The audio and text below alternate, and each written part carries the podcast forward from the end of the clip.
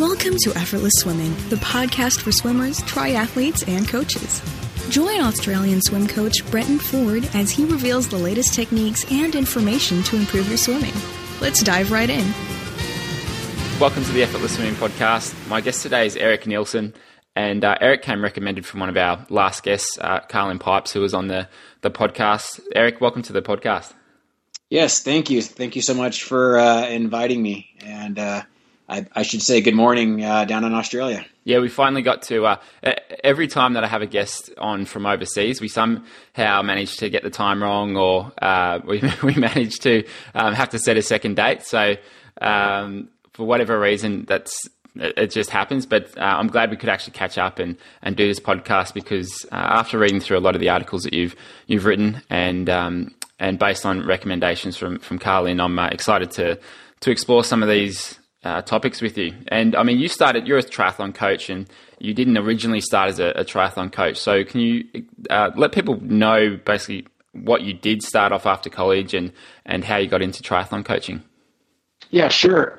um, after, upon graduating uh, university, I was in the corporate world for a year and uh, realized that that wasn't my true calling. Uh, I was, I'd become active in um, triathlon in college uh, here in the states in the in the mid '80s, and uh, in sport in general, between triathlon and uh, masters swimming. And I just after a year in the corporate world, I figured, you know, I'm just I'm young. I'm just me taking care of myself. If I'm going to make a career change, now's the time to do it. So I was fortunate enough to uh, be able to start coaching uh, a masters group um, in San Diego, California, back in 1991, and that began my shift from uh, the, the, corporate to more of the the health and wellness uh, field, and I've never looked back since. Do you think it's something you you would have done later in life had you not?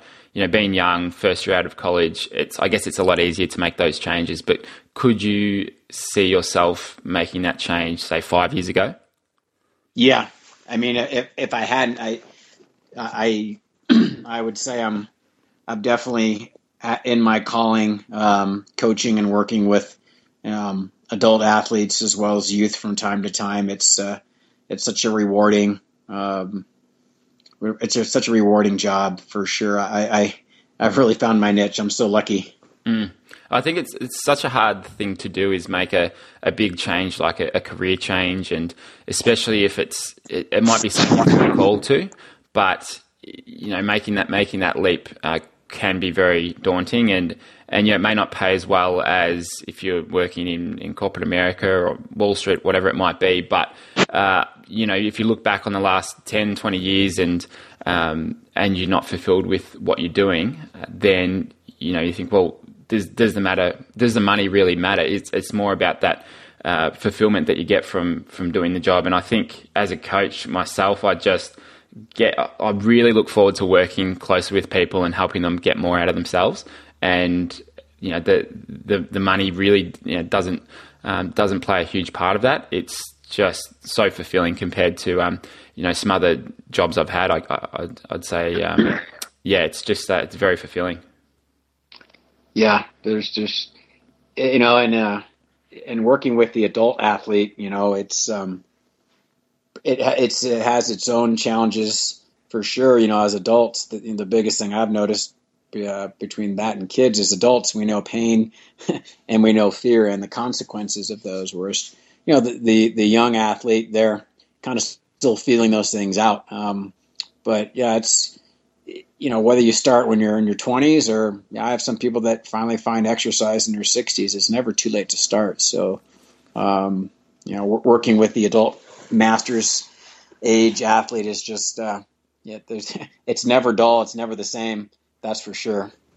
Yeah. And that's, yeah, it's a huge, um, uh, like, you know, when people start later in life, I, I've run a lot of swimming clinics and, um, quite often, I'll have people who have only started swimming in the last year, and they might be fifty odd years old, but they fall in love with it and they get addicted to the feeling of of having a good session or just a really enjoyable swim, and they they kind of wake wake up to that that feeling and they can't believe that they, it's something that they've only just discovered at, at 50 years of age. So it's um and and I, I prefer like I really enjoy working with with adults for for that reason, just helping them uh, discover how enjoyable swim, swimming or uh, you know, exercise can be. And you know, when you have someone who's so so new to the sport as an adult, there's a lot for them to to learn. And if you can um, if you can just help them understand the fundamentals and the basics and help them build from there, then they really start to make those discoveries themselves. So, um, kind of on that topic, what's what's your process of working with an athlete who comes to you? So, someone who might have been in the sport for a while, um, but they're new to having you as the coach. What sort of things would you look at uh, with them, and what sort of things would you look to plan out? Yeah, so we'll just take the swimmer for example. You know, so often, and you've probably seen this. You have an athlete that's you know phenomenal and has a great cardio base and on land, whether it be cycling or running or any land-based activity, but you put them in the pool and in 25 meters, they're absolutely just spent. Um, you know, so yeah. you know, right off the bat, you know, you have to. You know, I prefer to look at what's what's an athlete doing with their air. You know, how how are they breathing? You know, and what's their level of comfort uh, in the water. Um, it's surprising how many adults have uh, just a fear for water, forget trying to actually swim, but uh, just just a fear of the water. So, you know, right off the bat, I want to see are they comfortable in their environment and how, what's their relationship with breathing? Because oftentimes, if an athlete's too worried about air, it really doesn't matter what kind of coach you are. It's hard to work on technique for them because they're too worried about their next breath. Um, so, really identifying that right up front is, is huge. And then from there, we can start, you know, building on the various skill sets and looking at, you know, looking at big ticket items that, you know, cause uh, a swimmer to maybe not swim as well as, as they can. Yeah, absolutely. And uh, sometimes I like to also explore like what are their beliefs about swimming. So once you've got the breathing mm-hmm. under control, you can get them relaxed. A lot of times, uh, let's say someone's swum for two years, they might have these fundamental beliefs of what you should be doing in a stroke.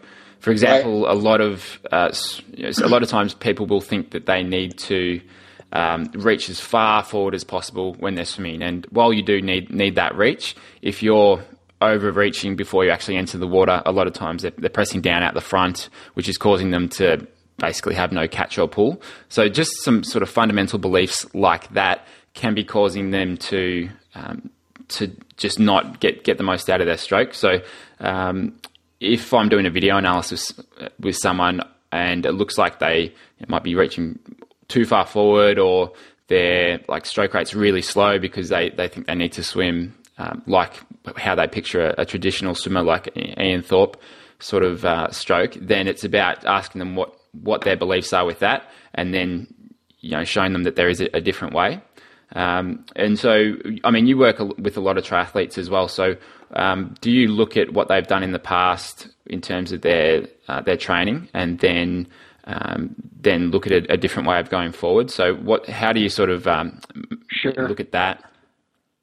Yeah, no, that's a that's a great question, and um, there's definitely um, there's definitely different ways to swim fast. You know, you look at you got to look at body type. You know, are, are you dealing with a a tall, long, lanky? Are we dealing, you know, short, little more compact, um, you know, athlete? You know, generally, generally speaking, men have a little more upper body strength than than women.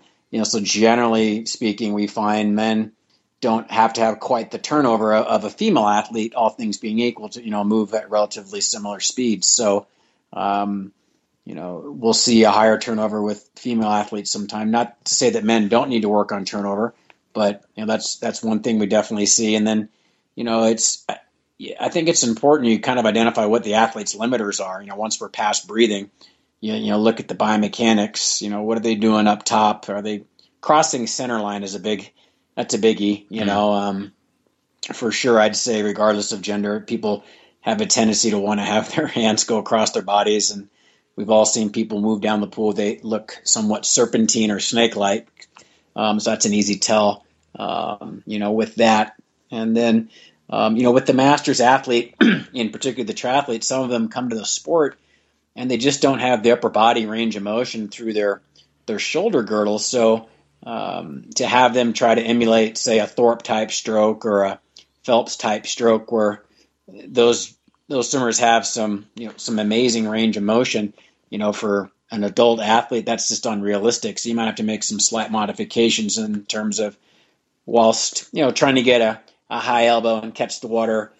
Um, they might have to wait a little longer in the stroke until their their whatever their range of motion allows before they can you know apply the proper force to accelerate through the stroke. So you got to look at the body type and, and what's what's currently available for them, and then try to design or and give them stroke tips to help um, them achieve the best results given you know current level of fitness and I'd say you know biomechanical limitations. Uh, that's what we see, and then you know with the aging masters athlete, if they haven't been as active, you know the things just have to change. You have to make some stroke modifications, um, you know for sure. Um, you know within that. Mm. And and you mentioned uh, turnover, and especially for for female athletes, that's a, that's a big one. Is a lot of times, yeah, yeah the the athletes that I work with at, at clinics, their turnover is too slow, and you know, it, it, will take a, a, number of months for them to sometimes build that up and get comfortable with it. But mm-hmm. it's just it's really free speed there a lot of times. If you know, if your stroke rate's under 60 strokes a minute, then like yeah. my rule of thumb is no one should be under 60 strokes a minute when they're racing, uh, but most people should be relatively higher than that.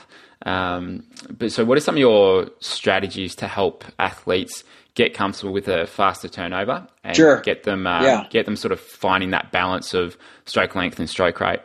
Yeah, no, great question. It's uh, you know I I do um, one of the drills we do, which we just call them crazy eights, and it's just you push off the wall and you go eight strokes as fast as you can, and and you're not overly concerned with best biomechanical form. You're just trying to get the athlete to you know, break down some of those neuromuscular barriers and just get them to move their fat in their arms as fast as possible for eight strokes. And it's um, it's a it's easy to do in the sense of from a mental standpoint. Anybody, well, I can do eight strokes fast, right?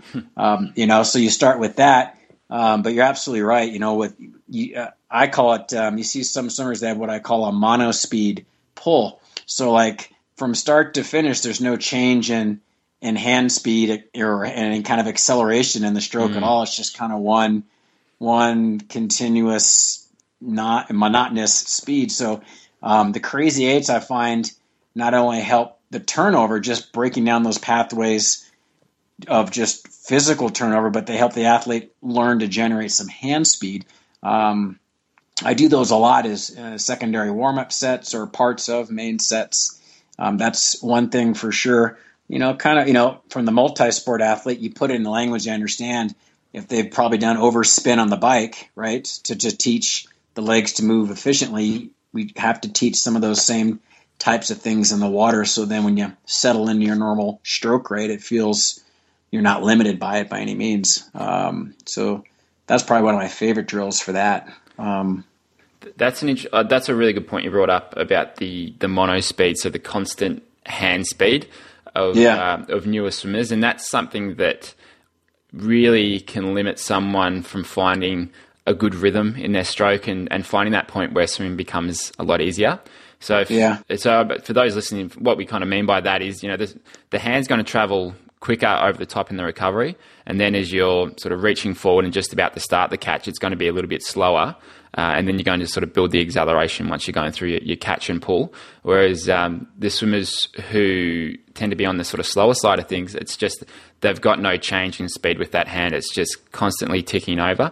Um, so, like one of the one of the really key things that I try and get my swimmers to do is make sure that they enter their hand with a bit of force and, and purpose out in front because that's when you get that nice transfer of momentum and energy from over the top in the recovery and driving that in front of the shoulder and into the water. Uh, that's yeah. and that's you know a big difference you see from the faster swimmers to the slower swimmers is they get they get that nice transfer of momentum and energy um, by driving the hand in with a bit of force as opposed to being really soft and gentle out the front. You know, it's um, it reminds me of another drill we do. You know, you watch water polo players swim, and you just head up water polo drill for a few strokes. It, it, it builds on what you said about an you know an aggressive or I say an assertive hand entry. You know, to swim with your head up, you have to be assertive, getting your hand in and and get in the water, and you have to be a, assertive with the acceleration of the hand, you know, through the, the pull. Otherwise, your head can't stay up. Mm. Um, so that's another great drill just to help an athlete, you know, learn some of those skills. Um, and you know, mono speed. It's it's. I think a lot of it's strength related. You know, if you have an athlete, male or female, that doesn't have a lot of upper body strength, maybe take you know someone that comes into sport into the water with a run background. You know, oftentimes runners don't have a lot of upper body strength, regardless of gender, so they just they don't have the strength to accelerate the hands, um, you know, through the stroke and through the recovery. Um, sometimes, you know, I get the athletes. You know, you, we're talking more, you know, shifting with the you know the distance per stroke thing, and um, you see that's where they lose speed. They they get to the, the little pause or the moment up top in the stroke, but that sometimes correlates with the opposite opposing hand and arm kind of pausing at the back, mm. which is what you don't want. You want to you know carry that momentum through and around back up to the front. So um, you know, that that can be a, a hang up for some people, but uh, you know, and you're seeing like with ITU races and Olympic races. I mean, those athletes, they are male and female. They are ticking those arms over. Um, no, no one's got a, a long lopey stroke because it's it's open water. It's different than a pool stroke uh, for mm. sure. Yeah, I mean their stroke rate. So many of many of them are up around you know, 80 plus strokes a minute. Some of them up around the, the 90s, and that's for an Olympic distance race. And mm-hmm. while that's not going to be possible for people who haven't who haven't swum that much and haven't got the experience. But you know, if, if you look at that and you go, well, okay, if these guys are doing 90 strokes a minute, then I shouldn't be down at, at 50. It's just it's too slow.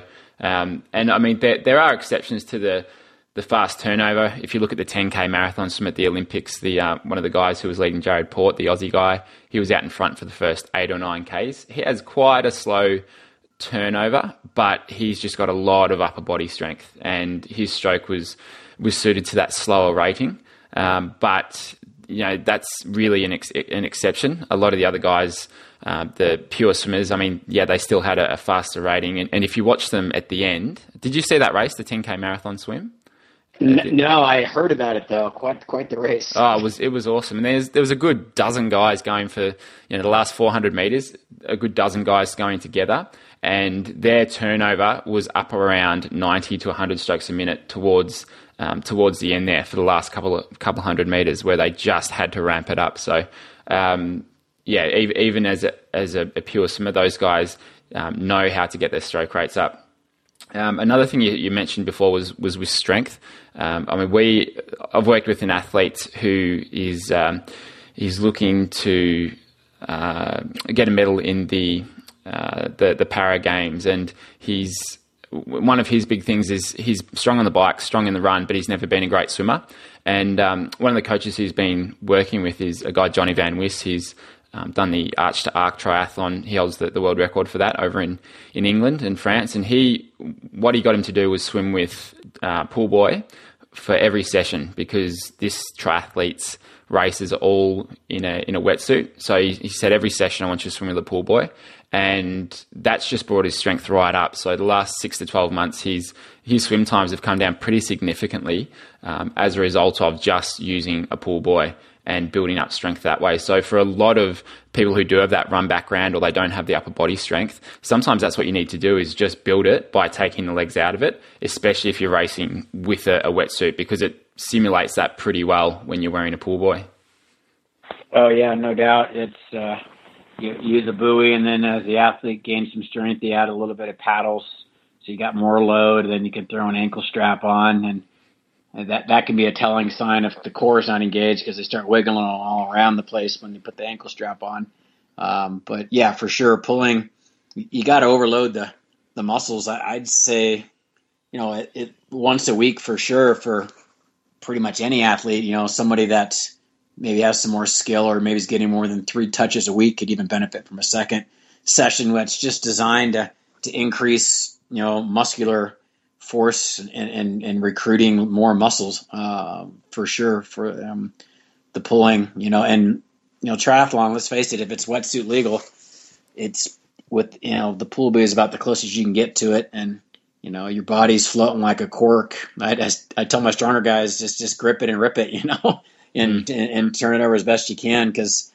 Um, but yeah, I think athletes definitely can benefit from pulling sets and you know as long up up into the dis you know the distance of the race you know whether it be Olympic or a half um, Ironman distance you know easy to pull you know, sets of, working up to 2k or 2400 you know 2.4 hmm. you know k I mean I wouldn't recommend anybody pulling an Ironman length kind of set that might be a bit much but um, I think most athletes can easily progress to 1500 or 2000, you know, pulling. Just a little bit of time and, you know, work up to it with the buoy and then maybe add some paddles or blend, maybe go, you know, six or 800 with the buoy on and then maybe do a little bit of paddles and, you know, mix it up um, for sure. But I think at least once a week, a good strong pull set has a lot of merit. Yeah, absolutely.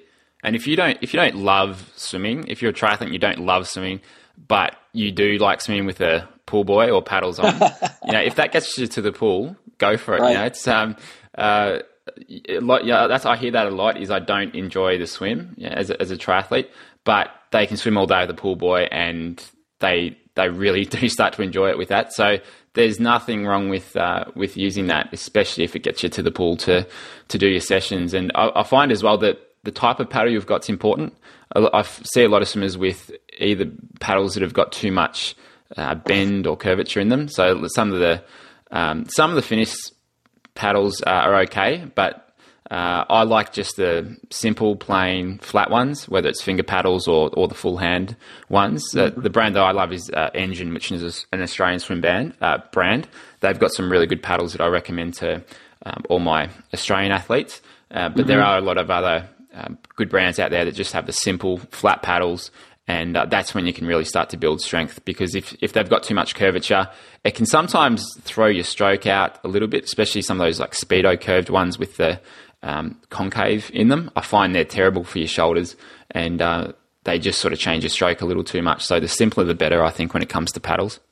Yeah um, yeah i would i would lean along some of those same lines. And you know i guess for folks listening out there you know when you put a pull buoy in there's there's three distinct things I think that help the athlete. Um, number one, um, and two of them are drag related. Number one, when the pull buoy's in, it tapers the body, you know, this below the waist because now you're having to squeeze the buoy, so you have no drag from a horizontal standpoint. Number two, the buoy is going to float your bum up, so now you just reduced frontal drag. If you not, you have a better line in the water.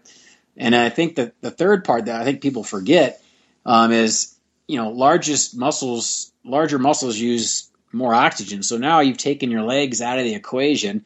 So now your bigger muscle groups are getting a little break. So you've got more oxygenated blood in the upper body and torso to propel yourself forward. So you, with the buoy, you really can create an upper body fatigue. You know, before without the buoy, you might be limited by your wind because engaging the legs more, more fatigue. You're not able to really max out the taxing in the upper body um, mm. for sure. Especially if, if you've had a big weekend on the bike and running, right? And legs are heavy. They're just. It doesn't matter who you are. Like, I think your legs are going to, to to sink a little bit more after a big weekend of training on the legs. Yeah. So it's. Um. I mean, I I started um started doing triathlons last season and. I'd never done that much running or, or riding before, and on Monday I'd get to the pool, and my legs would just sit so much lower than what I was used to. And I, I finally understood why triathletes love using a pull buoy because they're, yeah. they're just legs are heavy. And uh, yeah, even um, even with 20 odd years of, uh, of swimming experience, I, I, still found that my stroke was, was affected by it. Hmm. So it was, uh, yeah, I found that interesting. Um, and you became a believer. I did. That's right. That's right. Well, when I first started coaching, I was against a lot of use of the, the pull buoy, and that's just because I came from that swimming background, and you know, swimming with the pull buoy was cheating in um, from what I was sort of um, taught to believe. But you know, as you coach more athletes, you get more experience, and um, you work with a different range of, of people.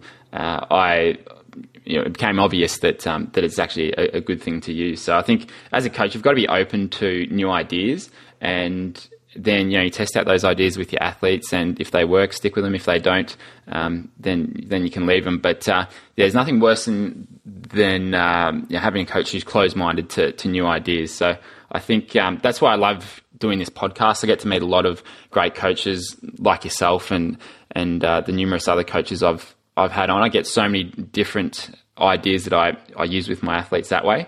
So it's um it's good to be able to to speak with so many different people because they have a lot of um, different ideas and different ways to achieve things, like you were talking about with the you know the stroke rate and that sort of stuff. Um, you wrote an article about working with kids and how you get them to buy into the work and and the details of a session. Can you talk a little bit about that? Yeah, you know, it's um, working with kids is great. You know, I just before the podcast today, I come back from working with some middle school runners, and uh, you know, that age bracket, 11, 12, up to about 14, it's um, they're so they're so uh, moldable or or pliable. They're just they're big sponges of of learning, you know, and um, you know, keeping it fun is huge because at that age, kids they, they still are kids. They they want to play, and and I, I think one of the keys getting them to buy in is knowing that at some point in the practice they're going to get to be kids and get to to play a little bit and have some fun within the session. And then the other part um, is, you know, getting them to to do work, but they don't think they're doing work. You know, through the play, you know, we might do a, a series of games and skills and drills that are really working on some great motor skill movements. You know, but they're playing a game, so they think that they're oh, we get to play. We're not really doing work, but really they are doing the work. You know, and in terms of the buy-in, you know, it's um, I'm really fortunate with the group I work with that they're so supportive of each other. And, you know, we really try to strive, especially with our, our be grade eight here. So they're grade six, seven, eight. The, the eighth graders really, you know, taking a sixth grader under their wing and, and helping them in that first year when they made their transition from what we call elementary school to the middle school years and just helping them, you know, work, work on some of the drill sequences that we might do. Um, because when the kids get it from their peers, even though they might be a couple years older age wise, I think it even has more um, more staying power than maybe coming from the coaches and, and you know us and, and, the volunteers that help out there. Um, when it comes from their their classmates, that's that's when you see the buy-in. You know, they're they're really there helping each other um, achieve achieve greatness. You know, within themselves and as a team. Yeah, abs- absolutely, and with this that sort of buddies system, when kids of that age, and even adults as well, but when kids of that age get to become the, the leader and the teacher, it not only helps them learn more you know, about the thing that they're teaching, but just the confidence that comes from that and how that can work well for them later in life, when they start you know, start working and when they start taking leadership roles in school and college and that sort of thing. You know, just um, being being in that position where they're looked up to and they feel like they've got uh, a lot of responsibility and you know that that's what drives a lot of confidence and I see that from a lot of the best coaches of of younger kids is is they're not afraid to give do that buddy system and let the, the younger kids learn from the older kids and um, and that creates a lot of buy-in from from both ends there because if you feel like you're you have a place in the team because you're teaching some of the other students there, then uh, then it, it, helps them stay involved and uh, stay interested in the sport because not everyone's going to be the, the fastest swimmer or the fastest triathlete. But yeah, if if you feel like you have a place in, in the team and from from teaching, that uh, that can help you stay in the sport for a lot longer. Yeah, no no question. Um, and you know, it's I don't know if you saw the chance to work with youth as well as adults, but um, I think the two really help me coach the best because I'll I'll take say I've had a session or two with you know the kids for a while and it'll remind me of some things I could do with the adults and then vice versa some things I might be doing you know with the, the masters group like oh maybe I'll try this with the kids kind of thing so for me it, the, the two complement each other I, I think it's really um, it's really helpful in that in that respect. Yeah. Uh, and the kids, they have so much. God, they got so much flipping energy. Oh my gosh.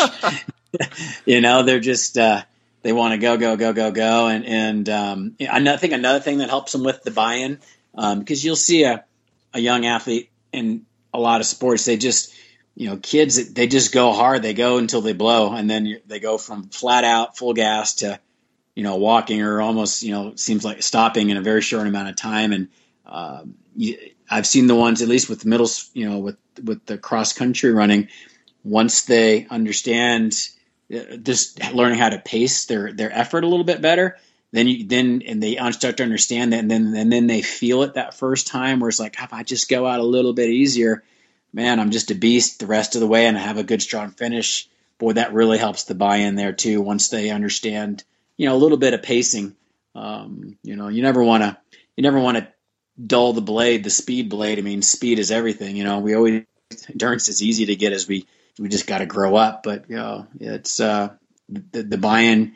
I think goes to a new level when they have that positive experience of just proper pacing. You know, regardless of what the maybe a place might be at the event, but you know, I I try to tell them learn how to pace, and then you know, let's say you're running five thirty Ks. Um, but you paced it well. So if you know how to pace, then you get more fit. Pretty soon, you'll pace a race really well and you're running five minute Ks or 450 a K mm. because you know how to pace. And then, then that they get so excited, almost addicted to pacing properly. Um, yeah. Yeah, that's that's a great point, and I, I do a lot of that with the triathletes that I coach is just teaching them how to to pace their swim. So I mean, you can do you can do step tests where it might be seven two hundreds where you're progressively getting faster. A simple one that I like to do is um, like 12 100s where we'll go build one to four, so four, eight, and 12. They're the, the fastest ones. And you've got to take off five seconds each time.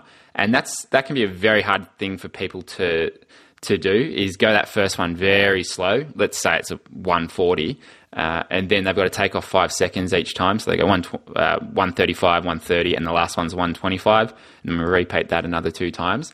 Most times people will go out too fast, so they might go 130 and then they only drop five seconds across the four 100s. So just sh- being able to teach them that that kind of pacing and have them understand the effort level required to hit those different paces helps them so much in a race because one of the biggest things I get when people come to our swimming clinics is they say I've only got one pace. You know, we, we get them to do the 50 meters that we film them of, to at race pace, and they always laugh and say, "Oh, it doesn't really matter. I've only got one pace anyway." So just to teach them that pacing is uh, is so important for racing.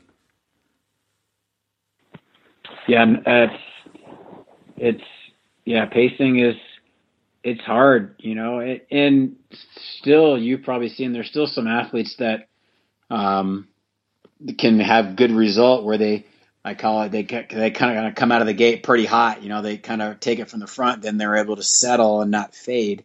Um, some athletes can do that. You know, they're just set up that way. Other athletes, it, it not not good. They they go out too fast, and then it's like all they do is just you know they just suffer and mm. and slow down.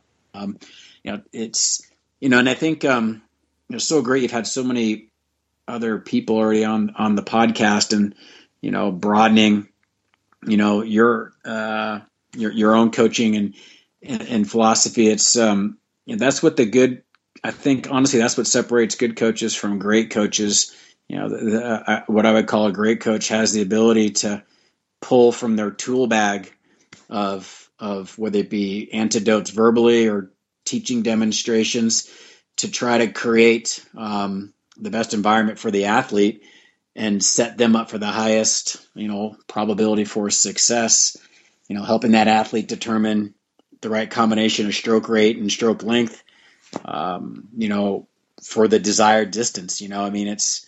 Um, I think we had a, a, stint here, possibly in the states, where we got kind of maybe hung up too much with uh, distance per stroke, and you know, yeah, if it took 12 strokes to get across the pool, but if it took you too long, the whole point is to go as fast as you can, right? So mm. fi- find that best combination of sustainable stroke rate and length that allows you to get from point A to point B the fastest for whatever the desired, um, you know, whatever the desired distance is. That really, that is the key. Mm. And that that's what I think being being a coach is about is developing your growing that tool kit that you can draw from. Yeah, different things work work with different swimmers, and you might be working on stroke rate with someone, and you might take them through an exercise, and it may not click for them. But you know, if you've got two or three other different different uh, ways to go about it with them, then you know that there's a good chance at least one of those will, will work with them because people work differently, whether they're visual learners or um, or you know they prefer to be to be told something, whatever it might be. It's everyone's different. So as a coach, you want this really big toolkit to draw from, and that's that's what I've found over the last 10 was it 10 11 years I've been coaching is I've got so much more uh, confidence as a coach as I've as I've grown that that toolkit, and I know that I've just spoken with so many coaches, and I've been able to to borrow so many things that they've they've taught me that, that I know uh, there's a 99% chance I've got a solution for whatever their the, the swimmers you know the problem they're having. So that's uh, that's that's what I really think it's it's about. And uh, kind of on one of those uh, those things with uh, with tools is you you wrote an article about using snorkels and, and how you go about using snorkels with your athletes. So, what kind of things do you like to use the snorkels for in training? Well, um, a couple things, you know, right off the bat. Number one, you know, breathing air is always readily available with the snorkel, assuming you're you're not uh, the snorkel's not going underwater and you've got a good seal at the mouth. But so you, you take breathing, or at least the need to turn one's head to breathe, which can cause a swimmer to have some asymmetry right off the bat. You know, breathing strokes are asymmetrical, and oftentimes that's where you see some really gross motor skill errors with an with an athlete. So just just the snorkel alone allows for air to be available. So now the athlete can work on their stroke. Um, you know, body position in line. You know, snorkel is fantastic uh, for that, and actually doing drills and things where you really kind of slow things down. You can just maintain a nice head and body position because you've got all the air you need and you can really break down the various components of the stroke, um, you know, with with the snorkel. And then, you know, we we you talked a little bit earlier about you know rhythm and a stroke, but when you don't have to turn your head, you know, whether you're when you're swimming, whether you're shoulder driven or hip driven swimmer, you can find a rhythm, um, especially if you've fortunate enough to swim in Australia where you guys have 50 meter pools about every two blocks, it seems. um, you know, you, you can just, you can just get into a rhythm, you know, and, uh, I don't know about you, but I'm sure a lot of athletes have been in a pool at, at a time and they're like, oh, darn, the walls here. I was just kind of finding my rhythm, um, mm. you know, and so I think a snorkel is a really valuable tool um, for for teaching rhythm um, and keeping the head quiet and still. You know, I mean, the head doesn't really need to move a lot unless you know unless you're breathing and turning to the side when you don't have a snorkel in the head should stay relatively in line with the spine pretty neutral not wandering around a whole lot. Um, you know there's different discussions. Well how much you know how, are you looking straight at the bottom? Are you looking you know five degrees ten degrees forward you know whatever. I think that's a becomes more of a personal preference as long as it's not compromising your shoulder range of motion and or you know pushing the hips down. But um, I think snorkel training is is fabulous. Um, you know, uh, I like the snorkel training with the band too. Just snorkel in the band. Um, and going back to stroke turnover, I mean, you put an athlete with a snorkel on and a band, and just have them do 25 meter reps, and they, if they don't get the turnover up, it's it's game over pretty quick. Um, so it's uh, the, those two are a great combination um, for sure. But uh, I think the slowing down, I, I, like the snorkel for really actually going slow, um, slowing things down. It, it's surprising how hard it is for athletes to hold a good body line when they're actually moving slower. Um, they've really got to have some good body awareness, you know, from from top to bottom. Otherwise, they, they just can't do it. Um, I've had athletes do a set recently. I've been doing stuff where I I challenge them to see how slow they can go across a you know a 25 yard pool here, and I've had some athletes go across 25 yards and swimming and taking over a minute, but they're just moving hmm. really, really, really s- slowly and just having to really be connected. Um, it's a neat little drill. You have them do a couple 25s like that and then take off and swim a 25 afterwards. And um, the analogy I've gotten is that they'll tell me they feel like they've got a girdle on across their torso because now they become so aware of all the musculature through the core and the torso area that um, when they go to swim, they feel really connected. So mm. um, I don't know how much slow movement work you do with your athletes, um, but you know it might have there might be some takeaways for some people that might be their aha moment. Yeah, that's that's great. And as you mentioned, the feeling, you know, un, uh, awareness of the of the body position and and being connected through the core. That's you.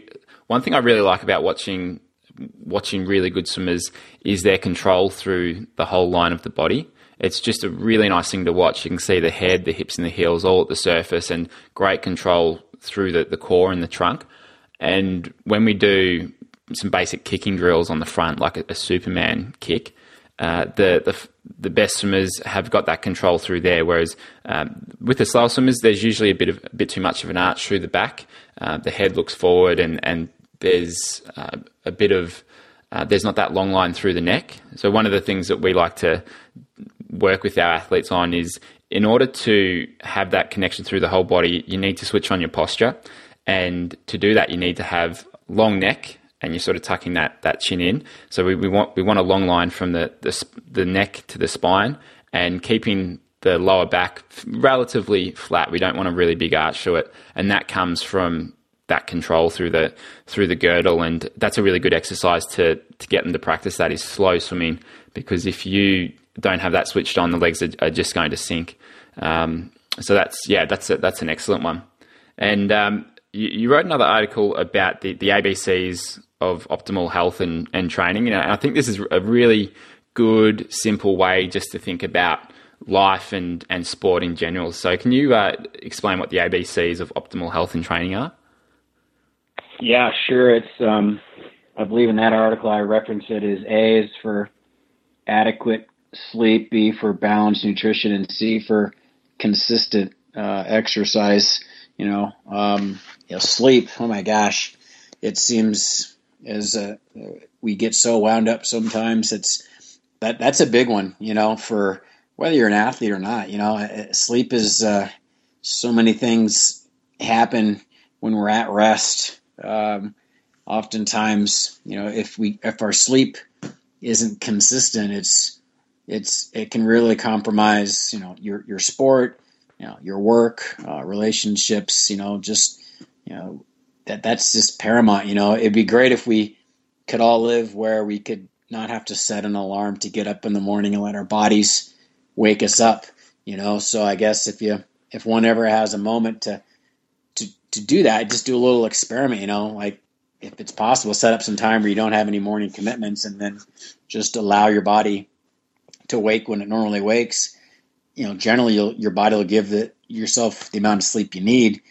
You know, it's tough though you know, with the multi-sport world, sometimes we're really chasing time in our days, and it, it's. Um, you know, I'll tell my athletes sometimes, like, hey, you know, shorten the workout if you if you're you're getting behind in your sleep, you're, you're going to get more from being a little more rested than you are from, you know, digging yourself into that hole. Um, so sleep's a biggie for sure. You know, balanced nutrition. Um, you know, pretty much.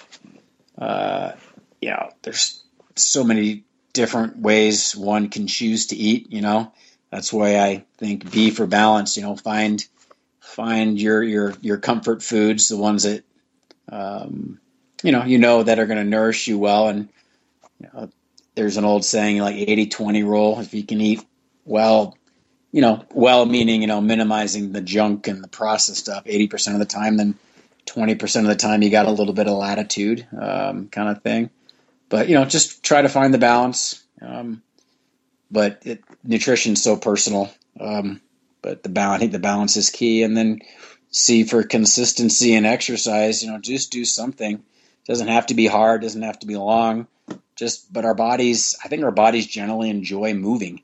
Um, I don't know about you, but if I go a couple days where I've had little to no activity, um, I'm not as happy as I would like to be. um, you know, and sometimes it's just, you know, clearing your head and getting out for a walk um, and getting out in nature. But you know, consistency, and and I think the consistency in exercise, the word consistency obviously applies to nutrition and the sleep. Just trying to have some some consistency and, and balance. Um, you know, it's it's a huge help. And then everything else kind of if we can do, if we could just do those three things, think about it. If we, if a society, as a culture, if we all bought into adequate sleep, some balanced nutrition, and consistent exercise, that'd be a pretty happy place to be. I, would like to be part of that culture. Oh, absolutely. I, I think as well, if one of those things starts to slip, a lot of times the other aspects of it can slip too. So with the ABCs, I mean, adequate sleep, balanced nutrition, consistent exercise and movement I, I mean, I, I've got a uh, a nine week old baby at the moment. So for the last few weeks, probably for the first four or five weeks he he was born, my sleep was out the window, and so I was really tired. As a result, I started eating a lot poorer just to kind of fill the fill the tiredness void and to try and get myself up and going. And I just didn't feel like exercising as a result of both of those. So when when one starts to go, the other two can can slip. So I think when it's all happening, you start to feel really good. And I've found that the last couple of weeks now, he's sleeping better, and uh, I'm I'm eating so much better, and I'm being I'm exercising once or twice a day again, and just so much happier as a result of it. So it's um, such a good, simple approach to things. But I think if every, you know, if everyone could could get those three things going, I think the overall uh, happiness of uh, of the population would definitely increase. Yeah, I'm all in favor of the for those in the corporate world having a, a two hour lunch and sneaking either exercise or a power nap. oh yeah. I love naps. Oh my gosh. You know, with, you know, being a coach, you get it some mornings, you're just, you're on the deck early and, uh, you know, grabbing a power nap, you know, 10 or 15 minutes, just a little, you know, a little lie down, even if you can't, you know, fall asleep. Um, you know, just taking a moment just to have a little checkout sometimes later in the day is it's a huge help, a huge reset. You can just kind of get up and all right, let's you're ready to to get going with the next bit. Um, and I, I just done some reading recently on some different types of sleep. I think there was you know, monophasic and different, where they were studying people that sleep, you know, two and three times a day and I've never big chunks, but they routinely get blocks set out. So I don't know. There might be there might be some more time you know, time to look into researching sleep patterns, you know, and what works. I I obviously don't know how people do it. They maybe have flipped schedules and work nights. That would just drive me bonkers. Mm, oh, that'd be that'd be very tough. And I, I, think what the what the body, you know, if the body's telling you you're tired, you need a, a nap, then well, I know personally. Before you know, probably the last twelve months, I've changed it. If I'm tired, I'll I'll try and have a nap if I can can fit that in, and um, I've got nothing pressing. But before that, it was replace it with a, a coffee or go and find something sugary and unhealthy to eat to get the blood sugar levels back up and you know, get me awake and feeling good. So I think you know, obviously the healthier choice is take a 15 minute nap and you'll feel yeah. a million times better after that, uh, as opposed to having that high and low of a uh, of a coffee or a sugary treat. Right, I, I would agree with that 100. percent And uh, for people listening, where can they find out more about your coaching services and uh, where can they find you online through social media? Yeah, right. Um, so uh, my website, uh, coachericneilsen.com. Um, I've got, uh, I, am getting progressive. I've got an Instagram account now, so it's uh, train train smart, race fast um, on Instagram. Uh, my Twitter handle is, uh, I believe, how is my? T- I I, can't, I think it's just Eric Neilsen because Train Smart Race Fast was one letter too long. So my Twitter handle is just Eric Neilsen, and uh, Facebook page would be Train Smart Race Fast um, for those that are in the the Facebook um, world. So those would be the three social media platforms plus the the website. Um, and, and then my blog is on the website. So I you know I try to put up things from time to time I, I think are helpful and useful for people and it's still a work in progress. I mean, I've been coaching 25 years swimmers and and and then segueing into multi-sport athlete coaching, and it's um, I'm still learning. I, have I've been so fortunate. I'm sure you, as of you, to have some mentors in the the various sports, and it's just uh, yeah. I, I, hope I never stop learning. It's uh, it there's there's just there's just so many different ways to get it done out there, and we touched on earlier, just finding that right combination and recipe for that for each athlete.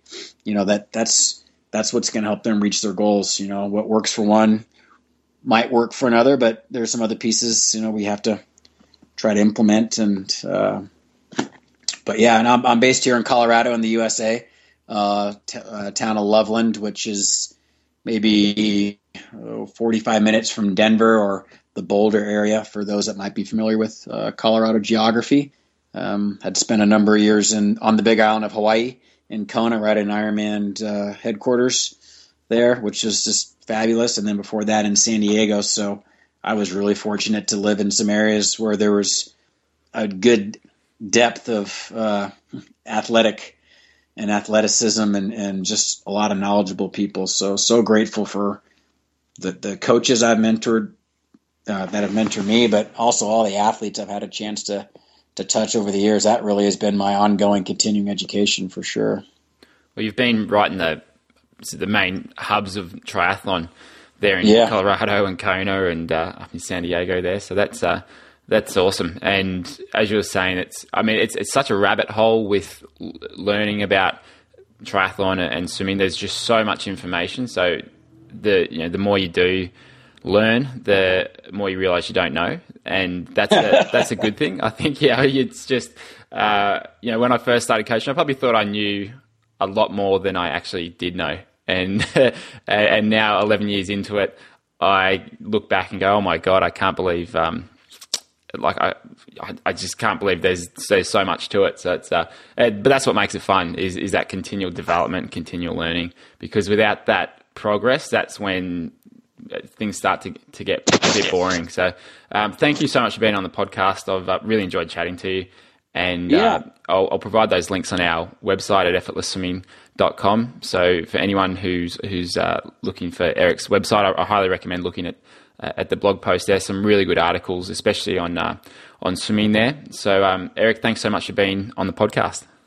Yeah, my, my pleasure. And, and one final note, I think, you know, for those listening, it's, um, and particularly the beginner athlete, one of the best ways a coach can help you is um, the coach can be kind of your filter with, like you mentioned, the rabbit hole and so much information out there. that a coach can really help kind of maybe refine all the information that a new athlete is getting and kind of, you know, maybe make it a little more understandable for for the new athlete in particular. I think that's one way coaches really help the beginner a lot is just kind of, you know, maybe narrow their scope of so much that they're getting bombarded with. Oh yeah, especially with with triathlon. I mean, there's you're yeah. learning about three sports, and if you, if you don't right. have a background in any of them, it's just yeah. oh my god, what do I actually what's actually important here? And that's something I found when I started last year yeah. with triathlons. Uh, I knew swimming that was fine, but then even just learning about the bike and riding and, and everything, I thought, oh my gosh, there's just so much to to consider. Yes. And then on race day, nutrition and you bring your bike pump and all this sort of stuff. It was I made a a checklist of, of everything, and, and still then I missed out on a lot of things. So uh, yeah, a coach a coach will help you understand what what do you really need to know about compared to the 1000 mm-hmm. of other things to to consider. For sure. are you, are you gonna find your way up to the seventy point three worlds? Is it up in Mooloolaba? I think. Yeah, that's this uh, Sunday actually. So yeah. I'm uh, I'm down in Melbourne, which is about an hour and a half, two hour flight from there. So oh, right. I won't be won't be going up, uh, but I've got uh, a few friends who are racing and that sort of thing. So I'm going to be tracking them closely. Have you um, uh, have you got people there racing that you know? Yeah, we've got uh, three people here that swim in, in, one of the masters groups that are heading over, or that year they're there now racing. So they're looking forward to it. Yeah, very much so. Yeah, awesome. It'd be be great to go and watch. It's a beautiful part of the country up there, especially near Noosa, which is just about half an hour, oh. forty five minutes north. Um, yeah, that's that's just so. I spent a couple weeks there. Oh, geez, back in oh five six years ago. Yeah, just beautiful up that way. Oh my gosh. Yeah, just a, a, such a special part of the uh, the world. I was actually looking at uh, on one of our real estate websites here in Australia. I was like, oh, how much would it cost to actually live up there in Noosa? Because it's just, especially over our winter, it's it's a good temperature. There's surf there, good places to swim, and just really something special. So um, yeah. I can't see that happening in the next 12 months, but it's nice to dream anyway. For sure. Hey, thanks so much for having me on the show. I really appreciate it, and let me know if I could be a resource in the future for anything. Fantastic. Will do. Thanks for that, Eric. Appreciate yep. it. Cheers. Thanks for joining us on the Effortless Swimming Podcast. To get transcriptions, bonus videos, and to be the first to hear about new episodes, go to swimmingpodcast.com.